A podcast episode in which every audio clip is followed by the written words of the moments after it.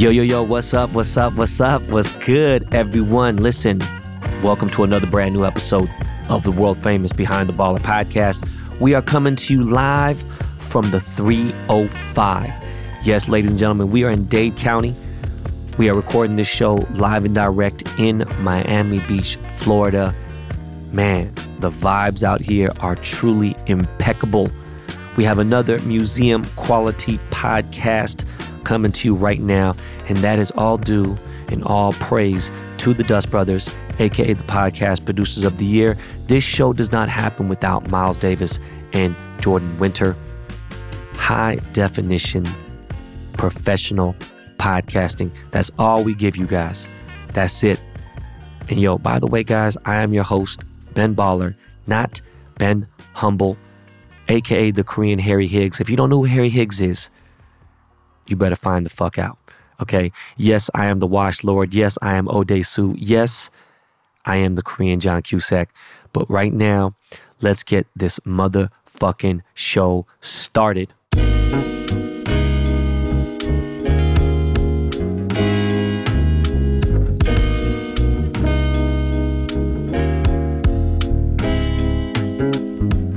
Today's episode is special, y'all.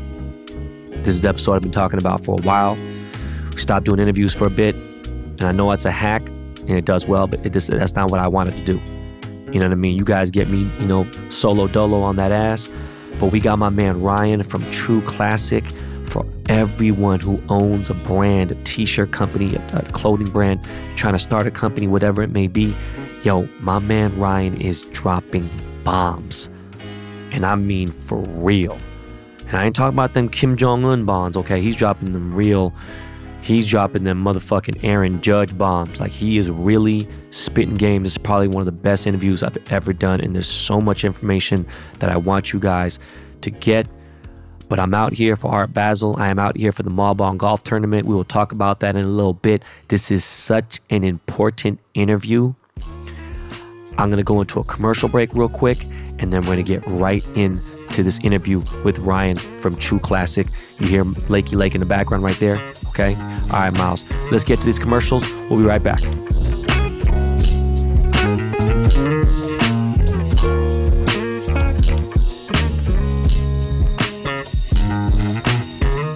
You know sports, and you pick winners all the time. So why not get paid for them at MyBookie? MyBookie has the biggest online selection of odds and contests for all your sports betting needs, anytime, anywhere. Bet on N F L, N C double A, or swing for the fences with the brand new Money Bag. The MyBookie Money Bag is a one-of-a-kind opportunity to spin for crazy odds on props and futures. Just place your bet, spin the wheel, and get ready for some epic odds on the best teams, athletes, and events. Sign up for free, use promo code BenBaller, and claim a deposit match of any amount up to one thousand dollars. Again, that's promo code BenBaller to claim your deposit and give yourself the competitive edge. It's not just sportsbook, it's a community. Bet anything, anytime, anywhere with MyBookie. Yo, yo, what up, B T B Army? We got Ryan Bartlett, founder and C E O of True Classic. True Classic is a clothing company with the best high quality and slim fitting t-shirts in the game.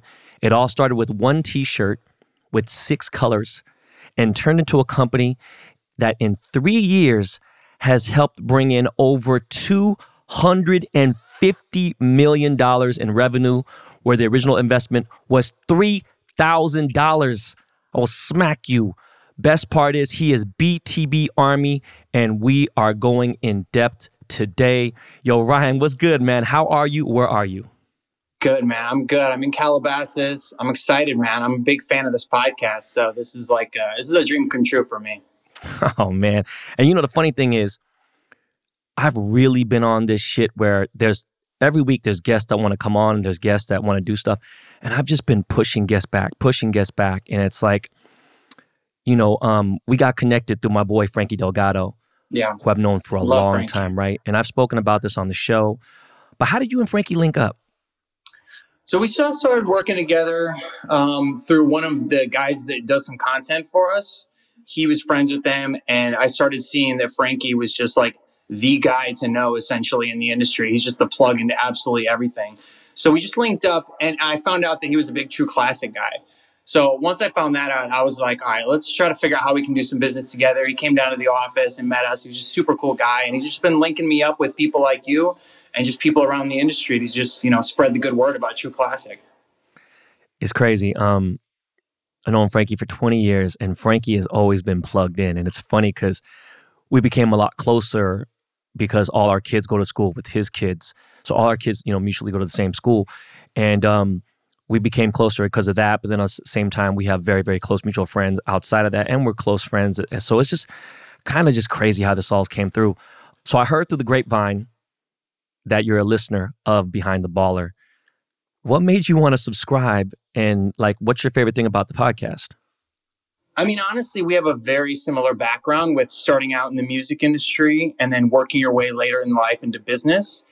And I, it, when I heard those uh, those original... what was it, like the original tapes or whatever you called it? Like the, the behind the... Uh, the K-Town Hustler series, yeah. Yes, dude, that one was on... that one gave me chills when I would listen to it, because just so much of like being in the music industry, it just reminded me of those times and how tough it was, and how, you know, ultimately I wanted to be a music producer and work with Doctor Dre, and you were really living that life.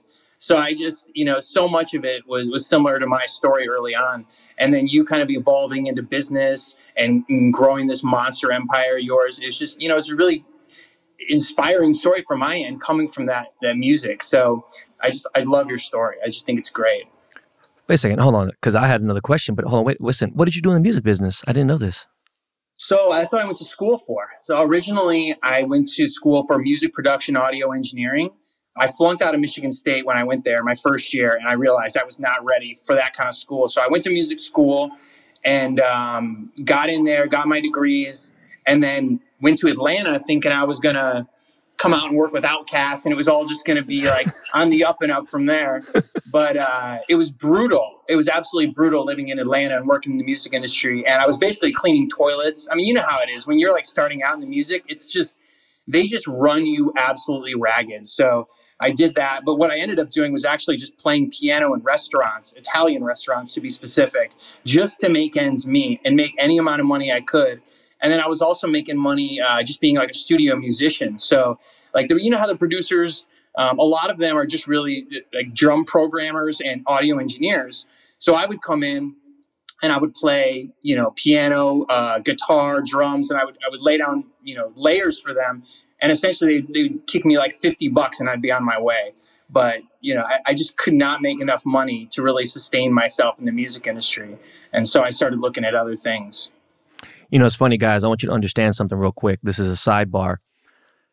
I met so many talented producers or musicians throughout the years of my music career. And when I'd be in the studio with Dre, he'd bring a guitar person in. He'd bring a, uh, this dude named Kamara, who ended up scoring films. And he was just incredible. He could fucking conduct an orchestra, like do the whole Beethoven shit with the fucking fingers and the hands and everything. And then like one day, like Dre was gone for four hours and I was like, bro, why the fuck are you not producing records and certain things? And these people had the capability. They just didn't understand some of the mindset. And this is what they needed to do on the journey along and get maybe more experience under their belt until they figured or maybe got the confidence to do it. And some did, some didn't. You know, some guys end up working at Guitar Center. Some people end up waiting tables. Some people work at Target. And then some of them did overcome that shit. So that's, it's crazy. Sometimes you just got to get in where you fit in. Weirdly enough, though, the music actually paid massive dividends later in life because I use creativity in absolutely every aspect of the business now. So even though it didn't directly make any money for me originally, you wouldn't believe how many times I'm sitting in a meeting where everyone's beating their head against the wall. Like I had this contract negotiating with Spotify the other day where we're renegotiating uh, our contract with um, with Rogan, and um, because we're we're on there as an advertiser. And they literally went back and forth for about an hour. And I came into the meeting and I just tried to kind of reverse engineer what they wanted out of the deal. So I literally asked them, like, how are you incentivizing this deal? How do you make your money on this deal? What numbers are you trying to hit so that we're aligned and both incentivized to make this work? And once they told me, the whole deal just completely fell into both of our hands and it made more sense for both of us. And had I not just had that little bit of creativity on that meeting, it's just, it's those moments where it just, it really plays into the kind of creative and ads that we produce for people or for the brand. And uh, it all plays a big part now later in life. You know, it's crazy what you just said. It fucked me up.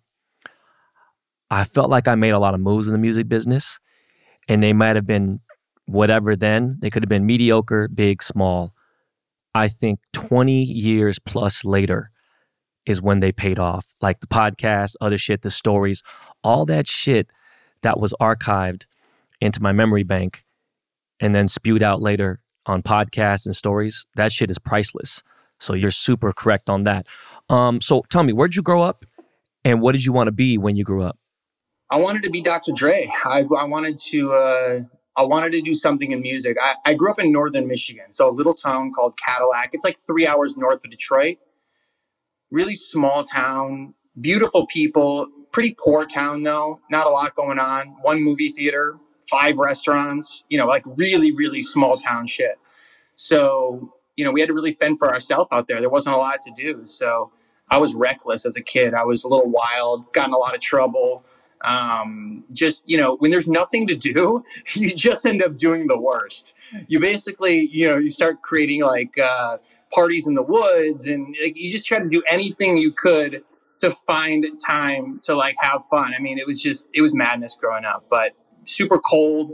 Nine months out of the year, there's snow. So it's brutal. So a lot of ice hockey, a lot of ice hockey and downhill skiing for me. So wait yeah. a second, hold on. Uh, Cadillac, Michigan. Never heard it before, right? I'm not the greatest person with geography, and, and especially in America. I mean, I know the popular places, but like, I used to hang out with Floyd Mayweather a lot, and I went to Grand Rapids for the first time. But that's like more south, right? Yeah, Grand Rapids is about two hours south of Cadillac. So you guys are closer to, to Canada then? Yeah, we're we're close to like Traverse City. We're we're up in the upper part of the mitten, basically. Like if I had to point out my hand, I could show you, but it's. Uh... I mean, how far from the Great Lakes are you? Mm, I would say like an hour east That's of not, like Lake. Yeah. An hour's not, bro. I drive two hours and plus to go to San Diego, and it's like, I couldn't imagine driving an hour and going to see the fucking something so magnificent. But I mean, again, I, I don't think I could live in the Midwest, bro. It's freezing cold though. You really don't want to go see Lake Michigan. It's, it's just an absolute icebox forever. It's just, yeah, that's why I got out of there as soon as I could. So, okay. So you grew up in Michigan and now you're in Los Angeles, right? Were there any no, stops? No, I went, uh, there's a lot of steps before that. I went from Michigan to Florida, and then went to Atlanta, then went to Vegas, then went back to Florida, then went to L A. Wait, so what were you doing in Florida? That's where the school was. That's where uh, that's where the music school was. Okay, okay, hold on, stop, hold on. You went to Florida, then Atlanta, and then you went back to Florida? So I went to Vegas for a couple of years, and... Um, Yeah, I left Atlanta because I thought I was going to be a professional poker player because I was making no money from music. So I'm like, all my friends are making poker money. So I'm like, I got to learn this. This is like Chris Moneymaker days too. This is when it was like the heyday of poker and the World Series of Poker. So I started making some good money playing poker, and I thought, oh, I'll just do this for a living. This is easy, right? I'll just follow the money. And uh, moved out to Vegas and went broke in like three months. So that was uh, the end of my po- poker career. And uh, I got in the nightclub industry, started working at the Bank nightclub at the Bellagio. Things really started turning around for me. Uh, I went, you know, completely broke for a while, though, while I was out there. One crazy story about Vegas is that when this is how I made money for about two months because I had nothing to my name. Uh, I basically would walk up and down the strip every single night from about seven p.m. to four a.m. And I would try to convince people to get into the limos to take them to the strip clubs because the limo drivers got kickback, right? So they would kick me back like twenty-five bucks, fifty bucks a person. I did that for literally months, walking up and down the strip. It was insane, dude. But I was hustling and I was finding a way ultimately. So, by the way, bro, um, shout out to my dog, Nam. He's definitely a World Series Poker wristband winner. Um, back in, that just reminds me of all that fucking them crazy ass days of playing poker and all them Vietnamese motherfuckers that I knew. Shout out to my boy Too Quick. He was a beast at the Bellagio poker room, and just wow, the Bank. I hosted a fucking night there. I remember they had my, one of my first billboards. Jesus Christ. So when you came to L A, what were you doing in Los Angeles to make ends meet? I was struggling, man. I, I had no money. I was basically spending whatever amount of student debt that I had left, and I could not get hired anywhere. And I had keep in mind, I had a bachelor's degree and an, and an associate's in audio engineering. So I thought coming to L A was going to be super easy for me. I thought they were, uh, I was going to be able to walk into any studio and just start working. And that wasn't the case. They had twenty people just like me already interning at the studios, making no money. So I needed something that paid. So fortunately, I had a lot of computer science skills. So like web development, uh, design, um, front end design and writing, graphic design, all that good stuff. So I got a job at a S E O company. And uh, after all, probably like eight months of trying to do anything in L A. And um, and that really started it for me. I, I got a good job there. I was I was working and figuring out that like really the money was in the acquisition, which was getting people to the website essentially. And um, once I figured that out, I started kind of building my own S E O company on the side. And um, but as I was doing that job, I actually got a call from a famous music producer who needed uh, someone with my skill set. So I kind of quit that job and was like, oh, I'll get back into the music industry. I'm finally going to catch my break. And so my first day on the job, and oh, I can't say who it is because he'll probably try to sue me, but um, I was literally a taxi driver. Like I got the first day to the job, I thought this was going to be the best day of my life. And he's like, all right, wait in the car. And I'm like looking around like, all right, when do I go in the studio? And like literally sat my ass in the car for like hours. And I realized, I was like, wow, this is not it for me. This is brutal. But I did it for like probably nine months. I just like ate shit and sat there and took it and, and did whatever he told me to do. But he treated everyone around him like shit. And I was just like, I hated this industry. So I, that was kind of the end of my music industry. I was like, I'm giving up on it. I tried, I went back, it didn't work.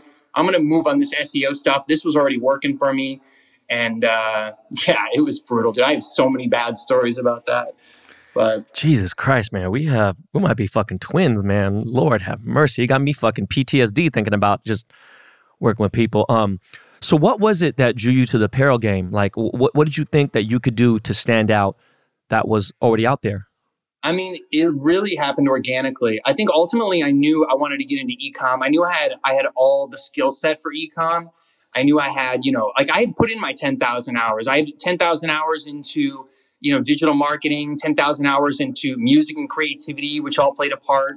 And then um, even with the poker, like that poker ten thousand hours played into, you know, understanding, you know, high risk tolerance and how to really bet on yourself. And more importantly, how to fail a million times over. If you know anything about poker, you're predominantly failing in that game, right? So I learned to kind of fail and move on and, and just kind of eat it. But um, the apparel thing came up is because I was kind of winding down on my agency and I wanted to get into e-com. And I just kept running into this issue with t-shirts where I just felt like, I felt like nobody was really being intentional. And that's really the main theme of our entire company is intentionality. And I just felt like guys were kind of being neglected in this space and that the really good shirts that were out there, the high quality, the James Perse of the world, you know, they were just charging like sixty, seventy, eighty bucks a tee. And I just thought there's got to be kind of that middle ground where, you know, you're not the Hanes and you're not the Gildan, but you're not the James Perse. You're kind of right in that middle area. And I started it with just a few S K Us. And yeah, it really kind of blew up in that first month. And that was, you know, as a side project, essentially. And then it became my full-time job very, very quickly once I realized, you know, this was a real gig. Well, by the way, guys, you remember in the K-Town Hustler series I talked about, I went to high school with James Perse and we grew up. His dad, Tommy Perse, owned uh, Maxfield, still does. And, uh, you know, uh, I haven't seen James in forever. I ran into him um, right during like the height of his shit. And it's crazy where that goes. And you guys know I have dabbled in the apparel game many times, and um, what he's saying is true. You know, um, I could look at a Saint Laurent shirt, and I do understand the stitching is different. I do understand the cotton is different. There are brands who don't give a fuck and have still become very successful. Cough, uh, Og, uh, V-Loan, which uh, I'm part of, and um, you know, we've been able to anti-social club. You know, I just be, you know mentioned recently, where it's just literally Gildan, and you know they're two hundred fifty bucks, and it's just like outlandish. But you know, that's again marketing, and I don't know what the sustainability is and the longevity, but we're running with it. But when you really think about a James Perse t-shirt and you realize that this guy made a shirt that felt better than Polo and he had the price to match it, and then you go and touch like a Burberry t-shirt and you're just kind of trying to really figure out where the fuck is the difference. And you really have, some people just don't care. When you feel True Classic, you understand what he's talking about, because I could touch a True Classic shirt. I could touch a James Perse. And the only thing that would separate it, and this is zero point two percentile that are going to tell the difference, is the wash. So I prefer the True Classic on certain days, but when I want to feel like I'm some rich asshole and in my fucking McLaren, I'd understand where that James Perse t-shirt comes into play. But I'm telling you again, it's it's a very, very, very small, you know, community of people who are going to understand the wash and the way something's looked. And sometimes it's, it, this is a whole nother fucking conversation, but what he's saying is so essential for all of you guys, because I have people who message me all the time and say, hey, I want to start an apparel brand, and I want to talk them out of it. I almost tell motherfuckers again in the restaurant business before that, because it's just like, dude, everyone had, you know, you know, like, you have to understand a clothing brand and having a t-shirt brand are two totally different things. When you have cut and sew and other shit. So what this man has done is just, and we're going to get more into it, sorry. But okay, so with your digital marketing background and S E O skill set, can you explain to the B T B Army about like what's the most important aspects of that that need to be implemented for, you know, our own and their own businesses? Yeah, you really only need a couple things, to be honest. I mean, if you can learn to run Facebook ads, that's enough in itself. Really, Facebook ads are the absolute game changer for small businesses, because what Facebook allows you to do is essentially take a product, put it in a testing environment for a very low cost, see if people gravitate towards it. If they do, you can essentially just keep scaling the budgets to the moon. And that A I conversion that Facebook has done such an unbelievable job of developing takes over and does all the marketing for you. So that's kind of the beauty is this thing is you really don't need to know S E O and digital marketing that well anymore. You just got to get some chops on Facebook ads, learn how to run Google ads. And between the two of those platforms, that's all the prospecting you really need to see if you have a real brand or not. And if you test it and you put it out in the world and people aren't buying it, then it's you. It's not the platform. It's not Facebook's fault that your shitty creative isn't working. It's just that you haven't done the work to create the kind of creative that resonates with people. So I think people get lost in this whole like, well, this platform works, this one doesn't. No, no, no, they all work. But you have to do the work to create some amazing, compelling content and be super intentional about what you're doing and showing to the customer instead of just trying to throw a t-shirt on and say, hey, this is my brand now. Because ultimately, that's what separates everybody who creates a product. You have to solve a problem, right? You have to, and, and I solved two problems with True Classic. I solved the fit problem, which made things fit better for guys given how their bodies are shaped, and I solved the price problem. So you find a way to solve one or two problems, then you're going to be onto something. But if you just think you're going to slap a logo on a shirt and push it to the moon, like those days are long gone. As you said, like you try to talk people out of apparel. I do the exact same thing. In fact, I have friends that are trying to start apparel brands now because of me. And they're like, hey, I know that guy. And and he he's not that smart. I'm smarter than him. And and I'm I'm really not that smart, right? But I'm I'm super creative. I'm really intentional about what I do. I put in the work, I put in the hours, and that's the difference. And everyone just sees the success and thinks, oh, I'll just start a clothing brand. It's super easy. But um, if you're not coming at it from the problem-solving lens or the intentionality lens, it's going to be a rough road. Okay, so you know what? This is a question I just came up with right now. Sometimes I'm on my fucking browser on my phone, and let's say, for instance, um, I see like TaylorMade Golf, right? And I click on it. And then all of a fucking sudden, whether I go on Facebook, Twitter, or Instagram, as soon as I go on there, a TaylorMade ad pulls up on Twitter, pulls up on Facebook.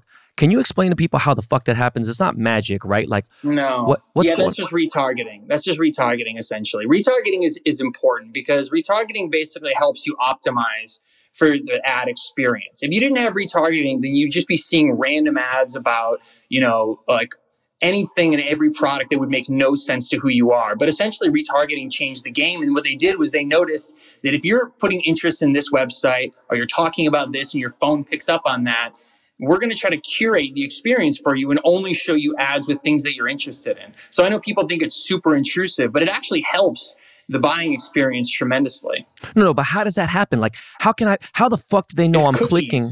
It, it, it's cookies. How does the it's cookies? Cookie how does the cookies migrate over to social? I don't know, man. I'm not that smart. You got to ask a Facebook engineer. Okay. Okay. So True Classic. Who came up with that name, and how did it all begin? What was the first year like? So I came up with the name, I came up with the I P, I designed the logo, I came up with the website. I had, I pretty much had the whole thing packaged up and ready to go. And um, I was ready to launch it. And then I realized this is going to be way too much. If it works, it's going to be too much for me.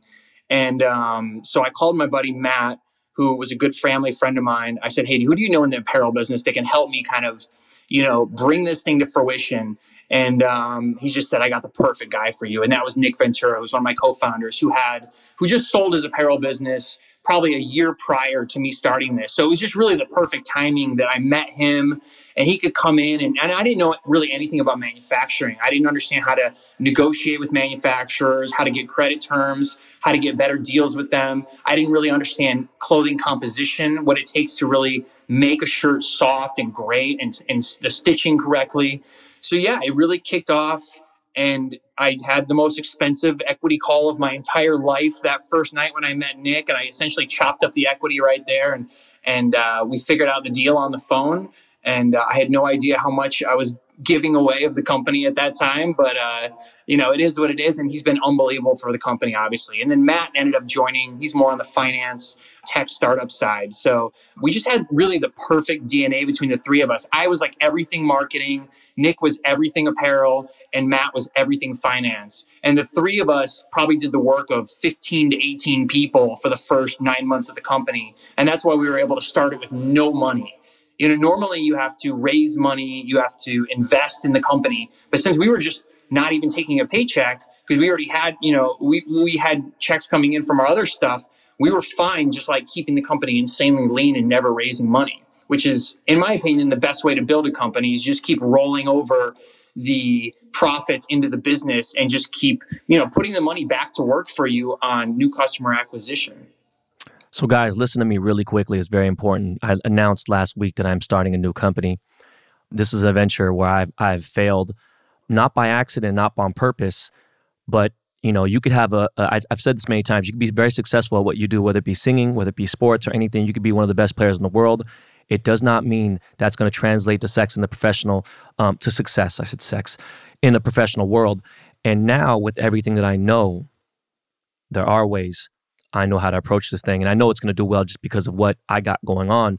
But one important thing he said was staying lean. And because I can afford to live off my sponsors, live off other things, I have jewelry, I have cannabis, other shit, it is so fucking important to just not take that paycheck. And what I'm going to ask him next is so fucking crucial. I can't tell you that I'll smack you across the mouth. You didn't want to go the investor route. And you haven't at all. Can you explain to me how and why that has been so beneficial to your company? Well, so I succeeded with my other company, S E O Direct. I succeeded without getting backing there either. So I really knew no other way. I was just like, you know what? I don't want to go in debt. I don't want to be fighting an uphill battle. Plus, what people don't realize is when you take on money, now you have a boss. Right now you have to answer to those V Cs. You got to get on weekly board meeting calls with a bunch of old white men, and they're going to tell you how to run the business. It's a nightmare. You don't want to get into that. It's much easier to just start small, start with no amount of money, invest a little bit into advertising. If it works, you keep rolling it over and you keep building the business that way on the backbone of Facebook, Google, and email. So it's just, it's always a dead end for all the people that I know in, in tech. I mean, look at what's happening to a lot of the tech environment. They're just laying people off by, you know, tens of thousands of people. They're completely over bloated and, um, and they're trying to cut their OpEx in half so that they can actually be profitable again. So it's kind of never ending when you start going that route and you start hiring too fast. You know, in a world where everyone is firing right now, we're still hiring. We're still, and that's only because our OpEx is insanely low in the big scheme of things compared to other companies. So I just can't stress how important it is. Plus, you just don't need that added pressure. Wouldn't you rather just start a small company and grow it small versus, you know, go to the moon overnight and then have to sustain that and have all this added pressure from everybody around you with a huge staff that's looking at you and saying, hey, you're supposed to make this work?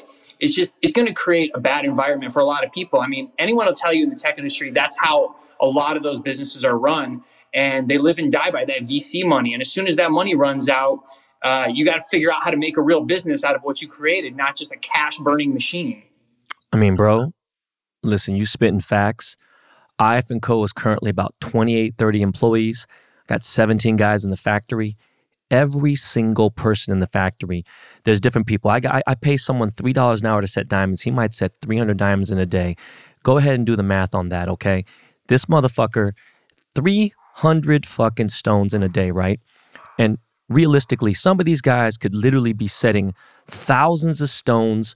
You know, thou, uh, g- these guys just on just labor could make twenty-five grand, thirty, forty, fifty grand. Some of these guys, they get a ball of Chivas or a ball of Crown Royal, a carton of cigarettes, and they're there sometimes for twelve, thirteen hours, and they have keys to the office.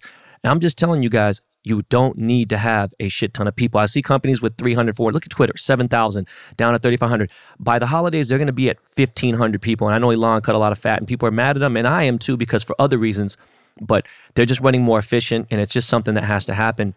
But my second thing is, if I can get a job, bro, let me know, man. You know what I'm saying? I got a lot of talent, you know? I'm just... Oh, you're in, bro. Don't worry.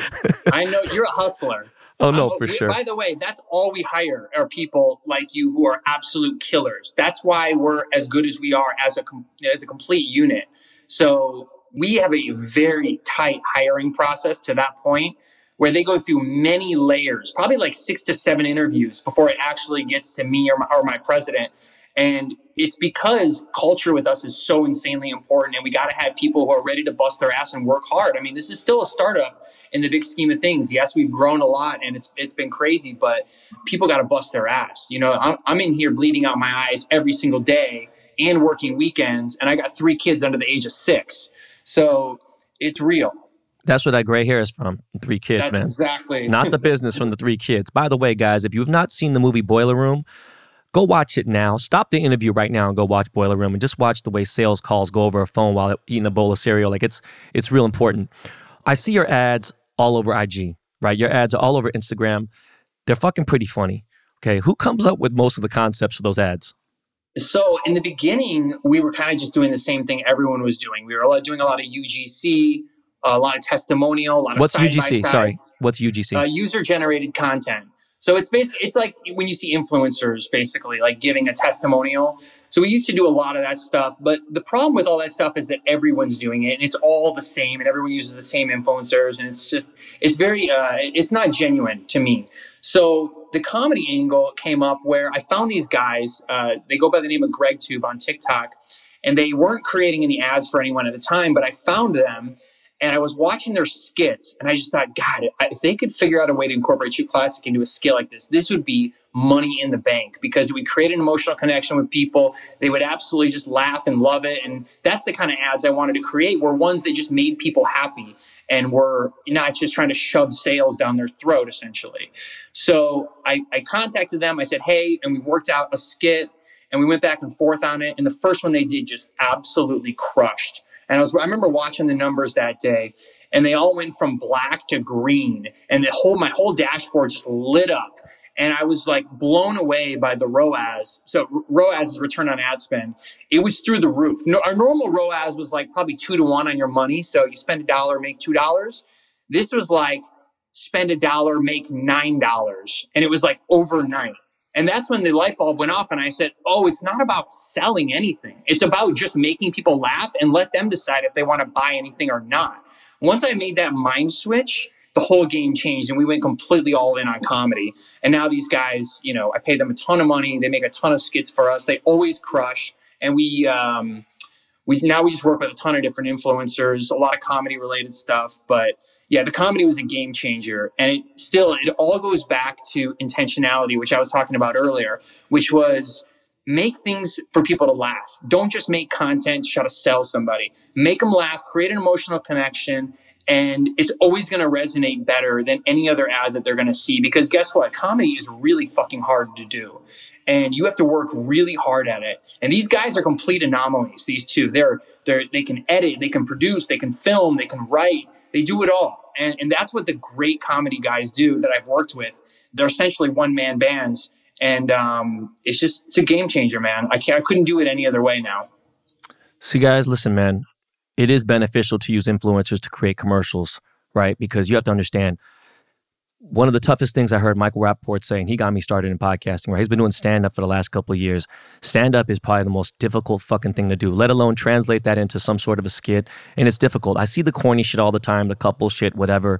But if it's done the right way, it is amazing. And you, you see someone like me and people are like, oh man, Ben's ugly. How the fuck he always has a model girl, or his wife is bad as hell.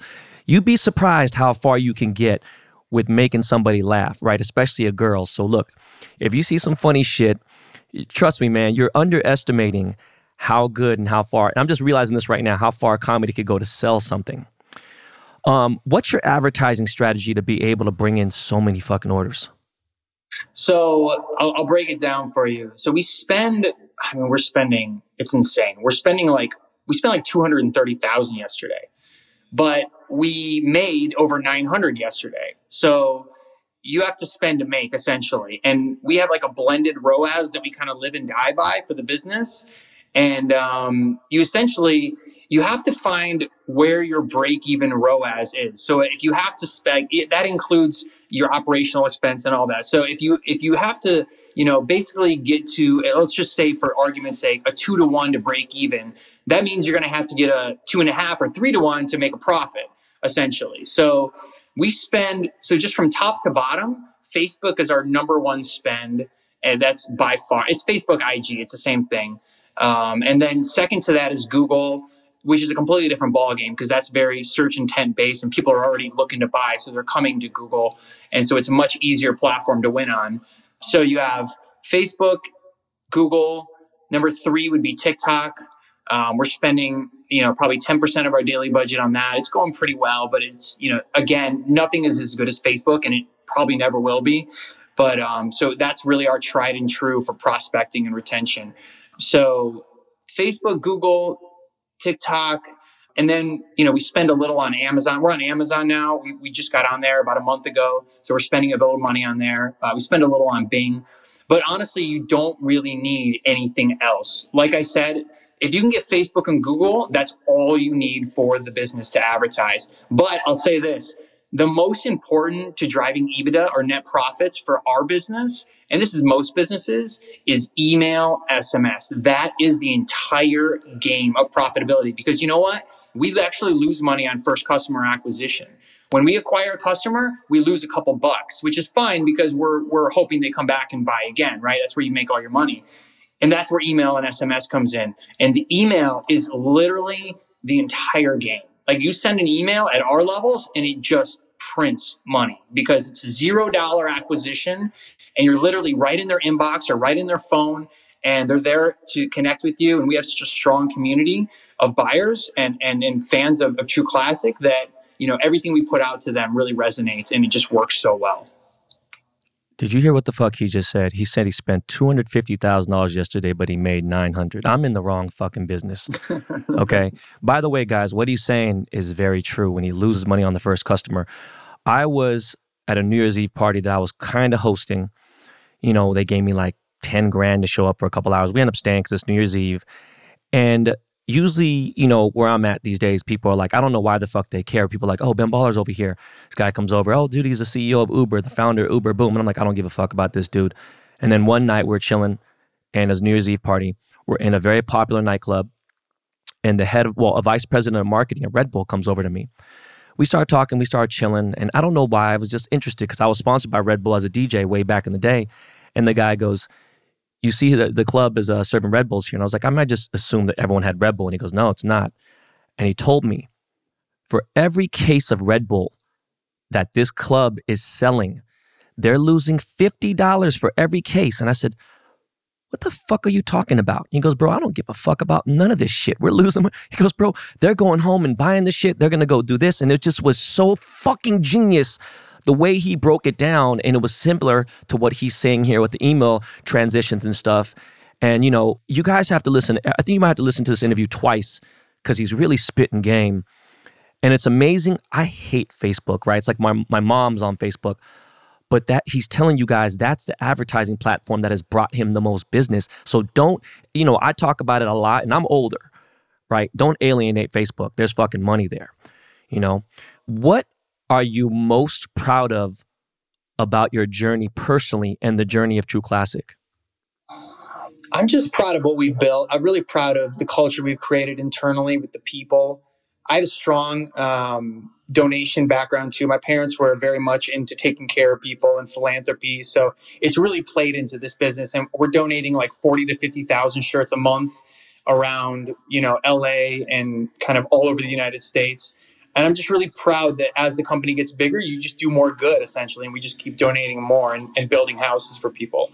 So I'm just proud of the fact that putting people first in every aspect has really panned out. You know, who talks a lot about this is Gary Vee. He's always like such a big put people first in everything and be nice and, and be genuine. And, and there, uh, honestly, I am the perfect framework for that.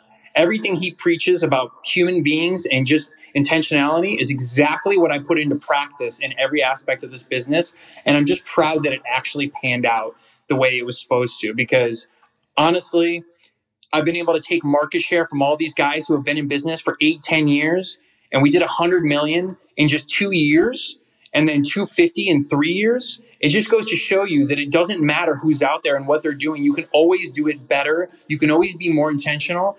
And you can you can take market share from Levi's and Hanes and all these big guys who, you know, were They they never even considered us for an acquisition a year and a half ago when we talked to them. Now, when our bankers talk to them, they're interested. They want to talk. They want to see our numbers. They want to see, right? Because now we're starting to take a little bit of pie from them, and they don't love it. And they and they probably are going to try to, one of the strategists will probably try to scoop us up uh, in the in the coming years. But uh, you're finally on their radar once you get into the hundreds of millions. So I'm just proud that we're here. We're still moving. We're still growing. And um, I'm just I'm excited for what we're building. God damn, bro. We got to figure out some sort of B T B collab merch because we've been using Gildan and shit in triple A, and it's like, fuck that. Why don't we give them a better t-shirt? You, and the funny yeah, thing is, you. not only a better t-shirt, but how about at the right price point? Because we're just getting fucking cornholed on this shit, right? Um, what's it's the... not just tees, by the way. We do everything now. We, we put out an activewear line this year. We put out chinos. We put out denim. We reimagined denim completely. I think denim's going to be one of the, the biggest categories for us. Please don't tell me you guys do like active polos, like golf wear polos.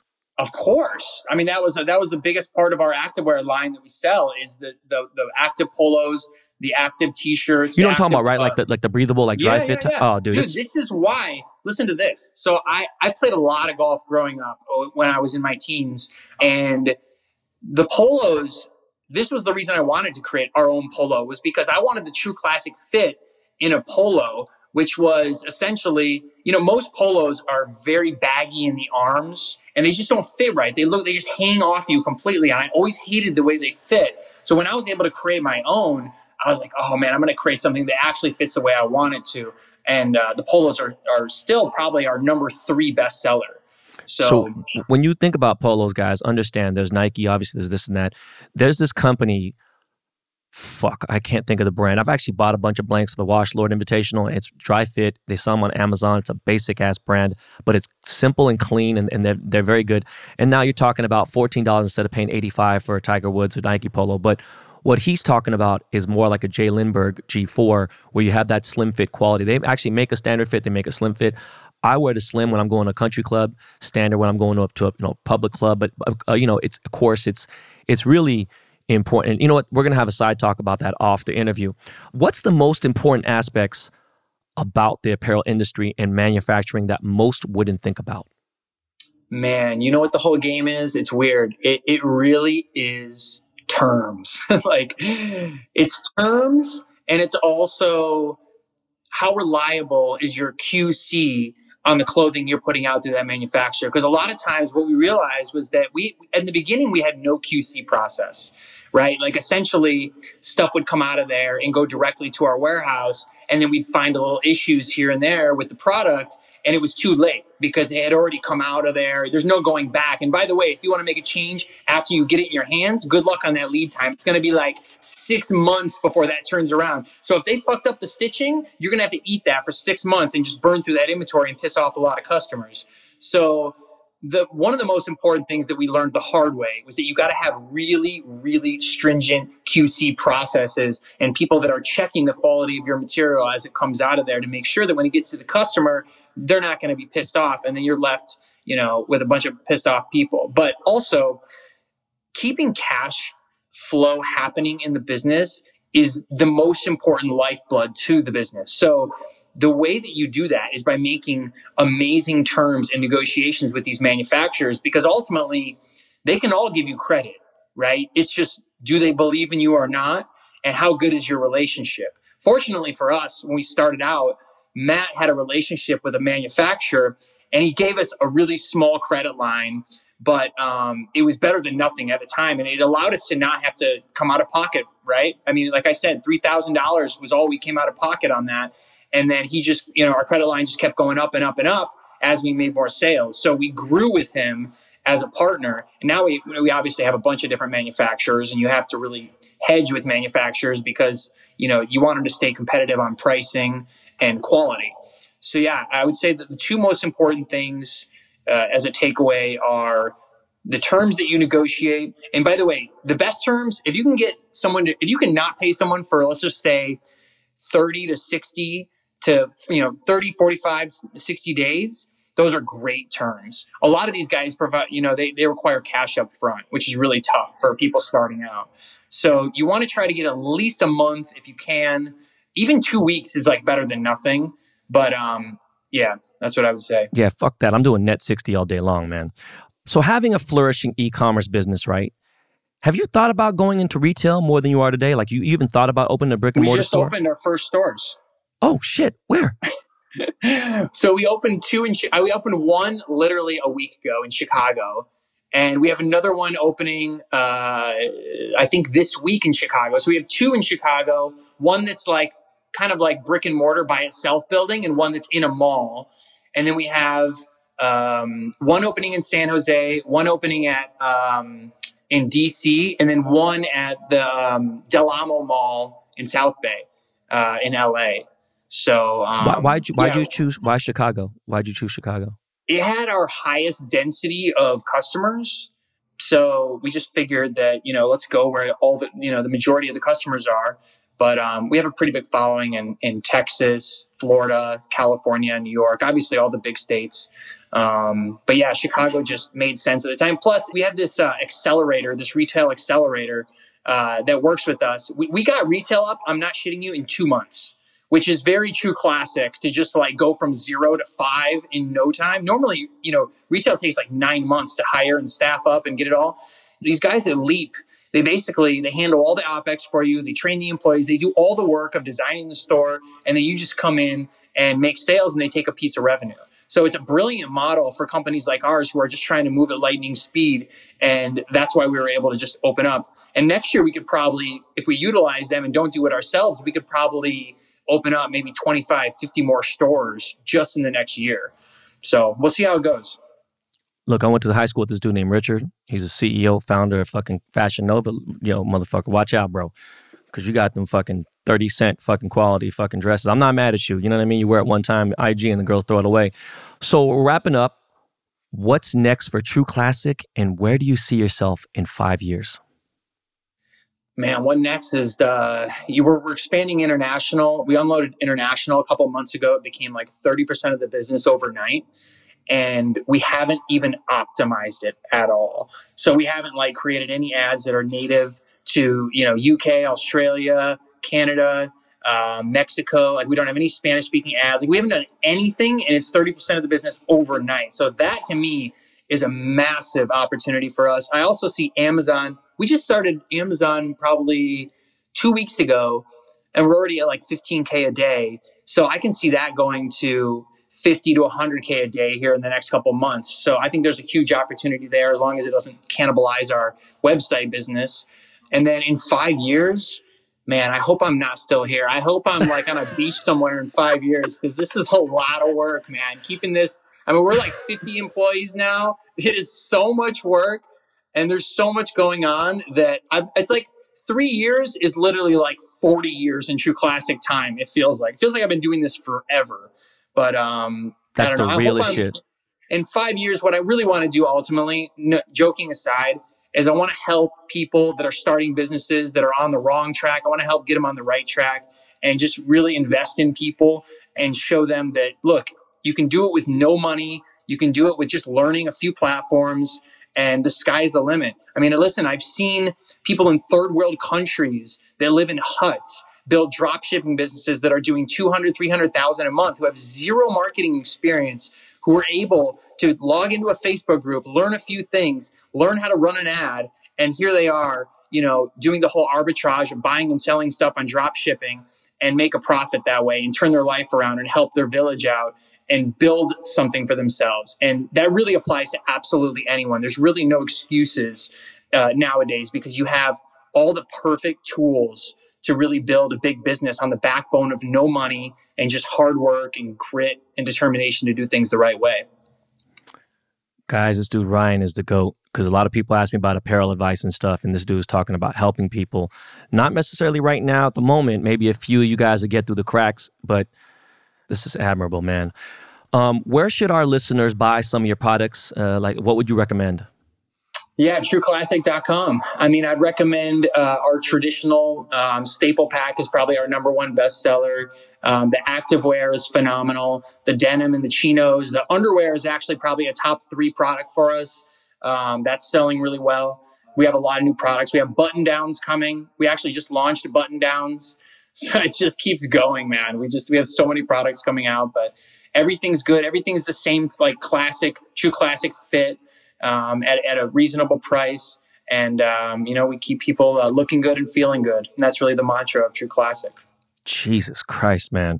Okay, so the last question that I ask all of my guests is, do you have anything you want to ask me? Man, what's your handicap? You know what, man? My handicap as of today, and just changed yesterday, is nine point one. I'm a nine. I finally got into a single index in less than a year. Dude, that's amazing. People don't know about golf. I, and I, I can really appreciate your journey in golf, because to get where you've gotten in your handicap in the amount of time that you put into it is pretty unbelievable. And you obviously have great coaches who work on the mechanics of your swing, and you're practicing a shit ton. That's really the, the whole game, is just like practicing and making sure that your swing fundamentals are correct. So congrats to you, man. That's that's a great accomplishment. No, thank you. I mean, you know, I got to be honest. A lot of times I give my coach the props. I give TaylorMade, the training facility, props, and they say, look, we're five, ten percent of it, Ben. You have to go make the shots and make them go in the hole. Um, and I'm like, no, fuck that. Because I will say this. If I didn't have the amazing backing, the best people on earth who are working with Tiger, working with Justin Thomas, working with Colin Morikawa, Tommy Fleetwood, and all these people, Scottie Scheffler. If I didn't have the best people behind me, it wouldn't have been the same route. And you know what? We're talking about ten thousand hours. I put in fifty thousand hours in different fields. And when you put in the work, it will pay off if you, if you go after it, you know? And, and sometimes I never understood this when I first really got in front of true professional trainers. The ball is irrelevant. If you're focusing on the swing, like sometimes, you know, the swing is like, okay, well, hey, look, if I'm in the plane and I'm hitting the ball, all right, that's important. And my my swing has changed five times already just in the last like seven months, and it's still not there. People are like telling me, hey, your arm's not straight. Look, motherfucker, Jack Nicklaus's arm wasn't straight. You have to figure out where you are in the plane and getting the contact into proper ball striking. And I think once I figured out, all right, look, it if I can control where the ball is going, cool. And there's going to be more adjustments to it. But it's it's been a fucking insane journey. You know, I, I practice four to six times a week. I play two rounds a week. You know, it's a lot. Um, dude, thank you so fucking much.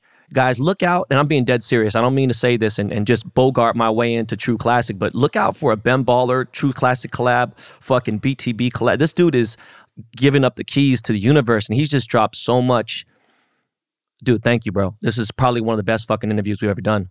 No, thank you, man. Honestly, watching your journey on this podcast, I really respect the effort that you put into your podcast, because most people just get on podcasts and they bullshit for an hour and they clock out. I feel like the reason you do as well as you do is because you're just being super intentional about the content that you're creating for people. And I think that and your army already knows this, but the, the kind of inspiring content that you put out for people and the lessons that these people are learning are just invaluable, man. So thank you for just being intentional about the content you create. Nah, I appreciate it again, man. And you know, you hear that Lakey Lake music in the background. That means it's time to cut to a commercial. Got to thank Ryan again. Make sure you check out True Classic. God damn, that is a fucking story, guys. We'll be right back, guys.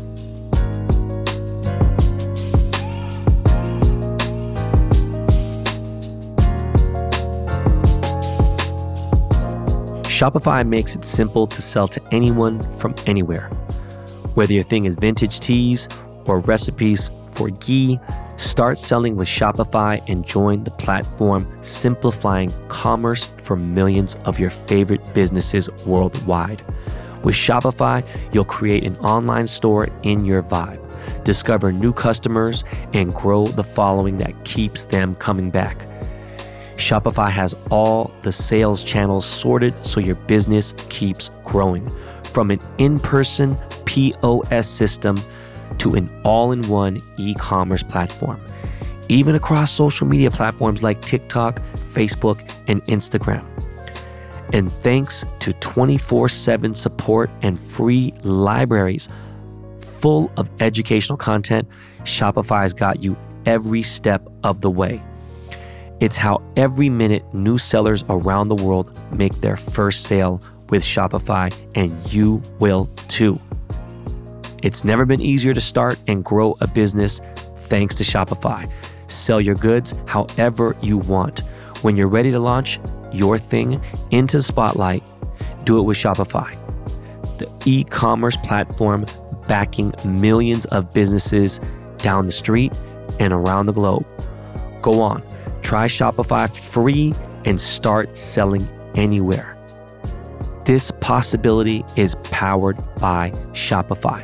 Sign up for a free trial at shopify.com slash baller. That's all lowercase. Go to shopify.com slash baller to start selling online today. Shopify.com slash baller, all lowercase. And we are back. I am looking at this gorgeous water. The weather is incredible here right now. It's eighty-five. Look, I have been out here so many times in Miami, but I ain't been out here as a golfer.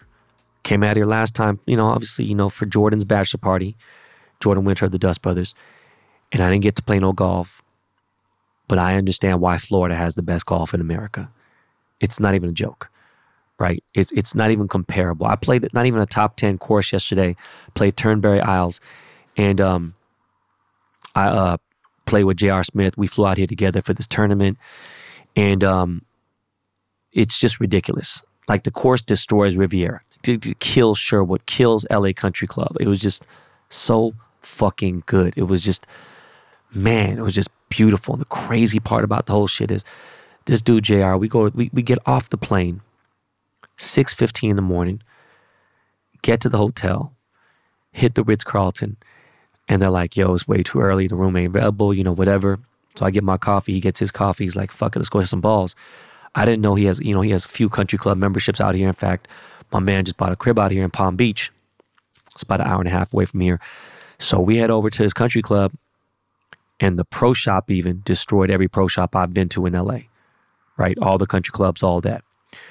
We go in, we start hitting some balls at the range. I wasn't trying to play no fucking round, okay?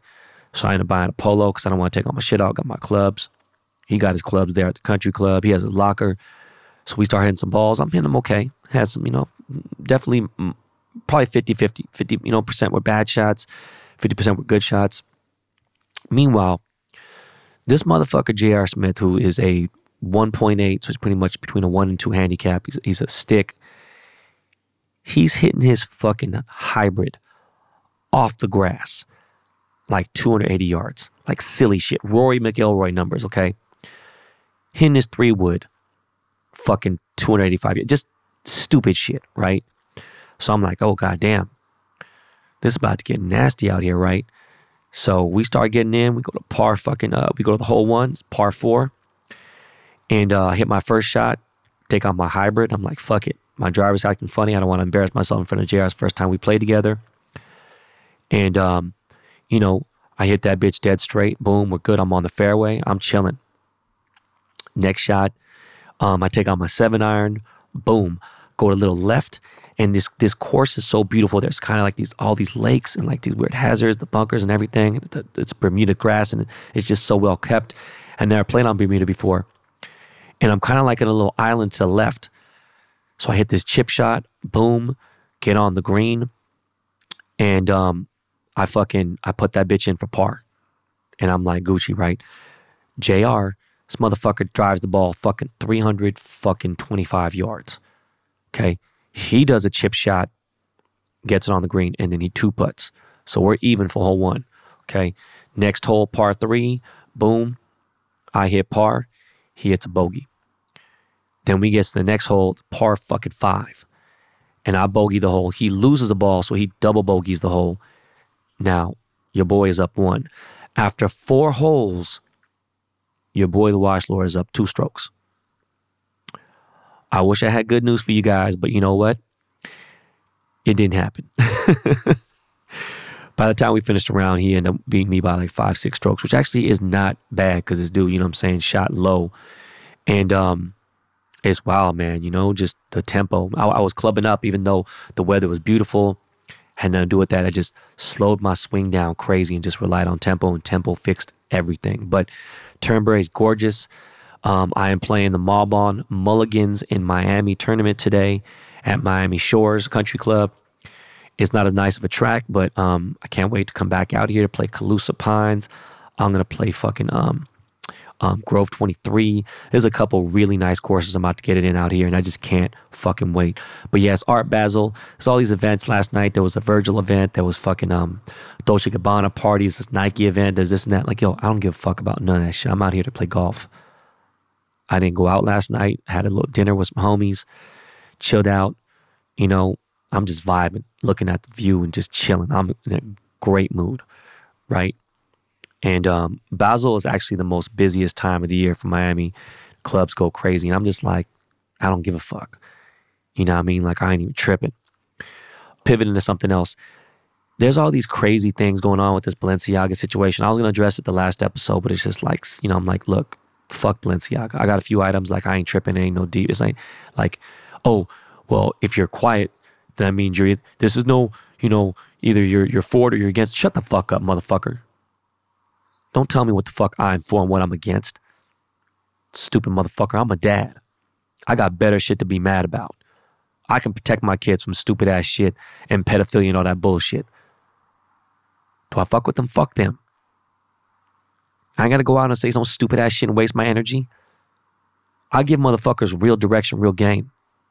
And meanwhile, Kanye West is out here telling people, oh, celebs are sheep, this and that. Yeah, they cancel me, all this other bullshit. Look, I don't give a fuck about conspiracy and all that other bullshit. I know fashion, homie.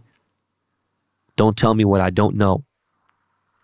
This motherfucker is making a speech, talking shit about Balenciaga, telling people not to wear Balenciaga and that celebrities are controlled, all this other bullshit. Meanwhile, this motherfucker is wearing a Balenciaga shoulder bag and he's wearing Balenciaga boots. And people are like, oh no, those are Yeezys, fake, da-da-da, the logo. I don't give a fuck about the logo. I know what the fucking, what season those boots came out in. Those are Balenciaga boots. This motherfucker is telling you not to smoke cigarettes. They'll kill you. While he's smoking cigarettes. I'm just using a metaphor. That's not what he did. I see my boy Omi in the Hellcat. He's fucking burning his shit. Look, I love Omi. That's my dog. But I gotta like, bro, you doing that shit for clout, bro. You doing that shit for views and everything. And I know you're a good dude and whatever. And I'm sure you don't believe you are against pedophilia. You're a dad. But bro, why, bro? Anyways, that's my bit on that. That's done. I don't want to talk about that shit no more. I had some super followers ask me about some gifts. Had an item, I mean, a little Amazon wish list that has ten items on there. It's on my super follower list. Uh, I don't want anything for Christmas. I don't need anything. There's shit on there for like ten dollars. There's things on there for like seventy, eighty bucks. It's nothing crazy. I always give. I'm not tripping. I don't need anything. But if you're a super follower and you feel compelled to do that, cool, go ahead. As you all know, I'm giving away two thousand five hundred dollars super rare limited edition Shang-Chi Xbox to my super followers only. I am thinking about jumping over to Instagram and doing the uh, subscribers thing. We'll figure that out. But I wanted to show love to super followers. And um, how I'm going to do that is, there's a movie, and I've been following this story for a while. And there's this movie about this bear in, uh, I think, Tennessee or Kentucky. And allegedly, the bear ate fifteen million dollars worth of cocaine. Yes. And for like ten, fifteen, twenty minutes before he died, this motherfucker was the most vicious being on earth. Most vicious animal. That motherfucker would have probably ate a dinosaur. He would have killed the T-Rex. and there is a movie based upon it. They got the dude from TikTok who does all the funny service calls, the IKEA shit with the big ass teeth and the mustache. He's in it. This movie is going to be off the fucking chains. I remember seeing the story on this thing. Cannot wait to watch Cocaine Bear. I'm going to rent out a motherfucking theater just for super followers. And it's going to be in L A, sorry. And if you're down to come, let me know, because I'm going to watch that motherfucking movie. I am not fucking playing. That shit is crazy. It like literally, I just cannot wait for this shit to happen. But um, yeah, I'm here in Miami for another day and a half. It was a real quick three day trip, but it just fucking vibes are just again unmatched. I'm thinking about getting a crib out here. Golf here is just incredible. I am living the dream.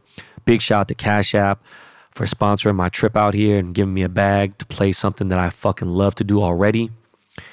And um, guys, I want to let you know that we shot two episodes of Par three, my new golf show slash podcast that will be coming soon. It stars me, J R. Smith, and Steven Malbon. Um, I've been calling him Malbon forever, but it's actually Malbon. And um, it's going to be a fucking amazing show. We're going to change the game of golf, the way it's viewed and everything, and give three different perspectives. It is going to be fucking awesome. If you want to, follow the Par three podcast page. It's at Par three Podcast. I am going to make a little post and tease it. We are going to have some dope people on there. I'm not, like, it's not far-fetched. I'm pretty sure we're going to have Michael Jordan on the show. Uh, the, the goal would be to get Tiger Woods on there, but you know, we'll have Colin Morikawa. We're going to have golfers. We're going to have coaches. We're going to be doing fucking club reviews, country club reviews, ball reviews, shoe reviews, all that shit is going to change the game. I'm so fucking excited. And more importantly, it is produced by none other than, yes, your favorite, the Dust Brothers. So fucking super hyped for that. This was a great episode. Man, that interview was just so good. I want to have Ryan from True Classic come back. I got some other interviews coming up. By the way, my man Ice-T, yes, Ice-T from Law and Order S V U, but if you know, he's a rap legend. He put me in his new gangster animated series. It is an animation comic book about gangster shit. I am the only Asian dude in there. I think it's me, him, Snoop, and a couple other big dogs. So be on the lookout for that. It is going to be lit. Guys, I hope you have a fucking fantastic weekend. Okay? We are doing fan questions on Monday. So submit your questions this weekend. You have until Sunday morning to submit them. Make sure you email b b d t c two one three at gmail dot com. Please make sure you send in some good fan questions. We are coming and closing out the year. We are literally thirty days away from the new year. Okay, guys, thirty more days and it's two thousand twenty-three. I hope you got your shit out of your system. Look, why the fuck you be like, oh, fuck it, I'll just wait till January first to start. No, start that shit now. Get a head start. You know what I mean? Get it fucking in, okay? I love you guys. Have a great weekend. Make it a great weekend. Okay, everyone? You hear the lake lake in the background. You know what that means. That means that's au revoir. Farewell. I love you guys. I will see you back on Monday with fan questions. Peace.